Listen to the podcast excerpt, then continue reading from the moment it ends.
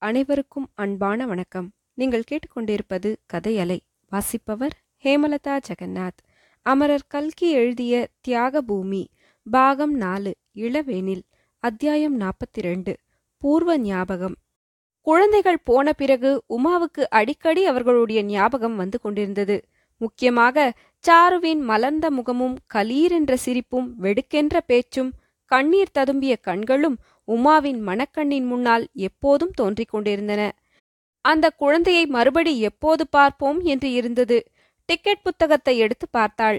நாடகம் நடப்பதற்கு இன்னும் மூன்று நாள் இருப்பது தெரிய வந்தது அடடா இன்று ராத்திரியே இருக்கக்கூடாதா? என்று தோன்றிற்று. சாருவின் பேச்சுக்களும் செய்கைகளும் ஒவ்வொன்றாய் உமாராணிக்கு ஞாபகம் வந்து கொண்டிருந்தன. அவை அவ்வளவு தூரம் தன்னுடைய உள்ளத்தில் பதிந்துவிட்டன என்பது உமாவுக்கு அதிசயமாய் இருந்தது. குழந்தை எதிரில் இருந்த போதும் அவள் போன போதும் கூட அவ்வளவு தெரியவில்லை. அவள் போய்விட்ட பிறகுதான் தன்னுடைய உள்ளத்தை எவ்வளவு தூரம் கவர்ந்து விட்டாள் என்பது நன்றாய் தெரிந்தது. குழந்தைதான் என்ன சமத்து என்ன சூடிக முகத்துல எவ்வளவு களை எவ்வளவு சாதுரியமா பேசுகிறது. இந்த காலத்து குழந்தைகளுக்கே சமத்து அதிகம். அந்த வயதில் தான் எப்படி இருந்தாள் என்பதை உமா யோசித்துப் பார்த்தாள். அதை நினைக்கவே அவளுக்கு வெட்கமாய் இருந்தது. கிழிசல் பாவாடையை கட்டிக்கொண்டு நடுத்தெருவில் உட்கார்ந்து வீடு கட்டி விளையாடியதெல்லாம் ஞாபகம் வந்தது. சிவராத்திரிக்கு கண் விழிப்பதற்காக சீசந்தி எம்பாரம் சிவராத்திரி எம்பாரம் என்று பாடிக்கொண்டு வீடு வீடாக போய் எண்ணெய் கண்டியதும் ஞாபகம் வந்தது. அப்போது தனக்கு அ என்று எழுதக்கூட தெரியாது. இந்த காலத்து குழந்தைகளோ ஏழு எட்டு வயதில் டிராமா போடுகின்றன. ஆமாம் சாருவுக்கு ஆறேழு வயதுதான் இருக்கும். ஆறேழு வயது? ஆறேழு அந்த குழந்தை இருந்தால் அதற்கும் இப்போது ஏழு வயதுதான் இருக்கும். உமாவுக்கு சொப்பனத்தில் கண்டது போல் ஏழு வருஷத்துக்கு முந்தி நடந்த அந்த அதிசய சம்பவம் ஞாபகம் வந்தது. ஒரு யுவதி கையில் ஒரு சின்னஞ்சிறு குழந்தையுடன் சென்னை நகரின் வீதிகளில் வெறி பிடித்தவள் போல் ஓடுகிறாள். கொஞ்ச நேரம் வரையில் அவள் மனத்தில் பொங்கிய ஆத்திரம் அவளுடைய தேகத்துக்கும் பலமளித்து வருகிறது. திடீரென்று அவளுடைய சக்தி குன்றுகிறது மூச்சு வாங்குகிறது. இனிமேல் ஓடினால் உயிர் போய்விடும் என்று தோன்றுகிறது. அவளுக்கு உயிரை விடுவதைப் பற்றி கவலையில்லை உண்மையில் அவள் மரணத்தை மனப்பூர்வமாக வேண்டுகிறாள். ஆனால் தனக்கு பின்னால் அந்த குழந்தையை இந்த உலகத்தில் விட்டுவிட்டு போக மட்டும் மனம் வரவில்லை. ஆகவே இரண்டு பேரும் ஏக காலத்தில் மரணமடைய வேண்டுமென்று தீர்மானிக்கிறாள். ஜனசஞ்சாரம் இல்லாத ஜலப்பிரதேசத்தை தேடிச் செல்கிறாள். உலகந்தான் எவ்வளவு ஆச்சரியமானது. எப்போது நாம் யாராவது மனுஷர்களை பார்க்க மாட்டோமா? யாரேனும் வந்து உதவி செய்ய மாட்டார்களா என்று தவித்துக் கொண்டிருக்கிறோமோ? அப்போது நம் கண்களில் யாரும் எதிர்படுவதில்லை கண்ணில் எதிர்படுகிறவர்கள் கூட நம் அருகில் வராமல் தூரமாய் ஒதுங்கிப் போகிறார்கள். ஆனால் எப்போது நாம் ஒருவரையும் பார்க்க வேண்டாம் ஒருவர் கண்ணிலும் பட வேண்டாம் என்று எண்ணிக்கொண்டிருக்கிறோமோ அப்போது எங்கிருந்தோ மனுஷர்கள் வந்து சேர்கிறார்கள். அந்த பெண்ணின் அனுபவம் அப்படித்தான் இருந்தது. அவள் ஜன நெருக்கமுள்ள சென்னையின் வீதிகளில் அலைந்த போதெல்லாம் யாரும் ஏன் என்று கேட்பாரில்லை. யாருடைய அருகிலாவது சென்று பேச முயன்றால் அவள் பிச்சை கேட்க வருவதாக நினைத்து போப்போ என்று எரிந்து விழுந்தார்கள். ஆனால் இப்போது அவள் ஜனசஞ்சாரம் இல்லாத இடத்தை தேடி போனபோது அதற்கு நேர்விரோதமான அனுபவம் ஏற்பட்டது. எவ்வளவு தூரம் நடந்து போனாலும் அங்கேயும் யாராவது ஒருவர் இருவர் எதிர்பட்டனர். அவர்கள் வெகு அக்கறையுடன் அவள் அருகில் வந்து ஏம்மா எங்கம்மா போற? இந்த குழந்தைய எடுத்துக்கிட்டு என்று கேட்டார்கள். பாவம். இவர்கள் பட்டணத்துக்கு வெளியே கிராமங்களில் வசிக்கும் ஜனங்கள் என்பதும் இவர்களுடைய உள்ளத்தில் இரக்கமும் கருணையும் இன்னும் அடியோடு வற்றி போய்விடவில்லை என்பதும் அந்த பெண்ணுக்கு தெரியாது. ஆகவே தன்னுடைய நோக்கத்துக்கு இடையூறு செய்யவே அவர்கள் அப்படி பரிவுடன் வந்து கேட்கிறார்கள் என்று நினைத்தாள். சிலருக்கு பதில் சொல்லாமல் நடந்தாள். வேறு சிலருக்கு போங்கோ உங்க வேலையை பார்த்துக்கொண்டு என்று எரிந்து விழுந்தாள். கடைசியில் அவளுடைய எண்ணம் நிறைவேறுவதற்குரிய இடத்தை அடைந்தாள். ஒரு விஸ்தாரமான சவுக்கு மரத்தோப்பு நெருங்கி வளர்ந்திருந்த சவுக்கு மரங்களில் காற்று அடித்து ஜோ என்ற சத்தம் கேட்டுக்கொண்டிருந்தது மறுபடி நிசப்தமாய் இருந்தது. சுற்றிலும் கண்ணு கெட்டிய தூரத்துக்கு மனுஷ சஞ்சாரமே இல்லை. சவுக்கு மரங்களின் வழியாக பார்த்தால் வெகு தூரத்தில் உருகிய வெள்ளியைப் போல் ஜலம் தெரிந்தது. ஜலம் காணப்பட்ட திக்கை நோக்கி அவள் நடந்தாள். அது ஒரு பெரிய ஆறு. சற்று தூரத்தில் சமுத்திரத்தில் போய் சங்கமமாயிற்று. சங்கமமாகும் இடத்தில் சமுத்திரத்தில் அடித்த அலைகளின் வெண்ணுரை இங்கிருந்தே நன்றாய் தெரிந்தது. தன்னுடைய நோக்கத்தை நிறைவேற்றிக் கொள்ள இதுதான் தகுந்த இடம் என்று தீர்மானித்தாள். குழந்தையை மார்போடு அணைத்துக்கொண்டு தண்ணீரில் இறங்கினாள். ஜலம் முழங்காலுக்கு வந்தது இடுப்புக்கு வந்தது இன்னும் மேலே ஏறிக் கொண்டிருந்தது. அப்போது அவளுடைய உள்ளத்தில் ஓர் எண்ணம் உண்டாயிற்று. ஒரு க்ஷணம் நின்றாள். முதலிலே தண்ணீரில் யார் மூழ்குவது? ஐயோ குழந்தை தண்ணீரில் அமுங்கி அது மூச்சு திணறி சாவதை தன்னால் பார்த்து கொண்டிருக்க முடியுமா? இந்த எண்ணத்தினால் அவள் உடம்பெல்லாம் நடுங்கிற்று. முடியாது முடியாது. பின்ன என்ன செய்வது? முதலில் தான் தண்ணீரில் மூழ்கிவிட வேண்டியது. அப்புறம் எப்படியாவது நடக்கட்டும்.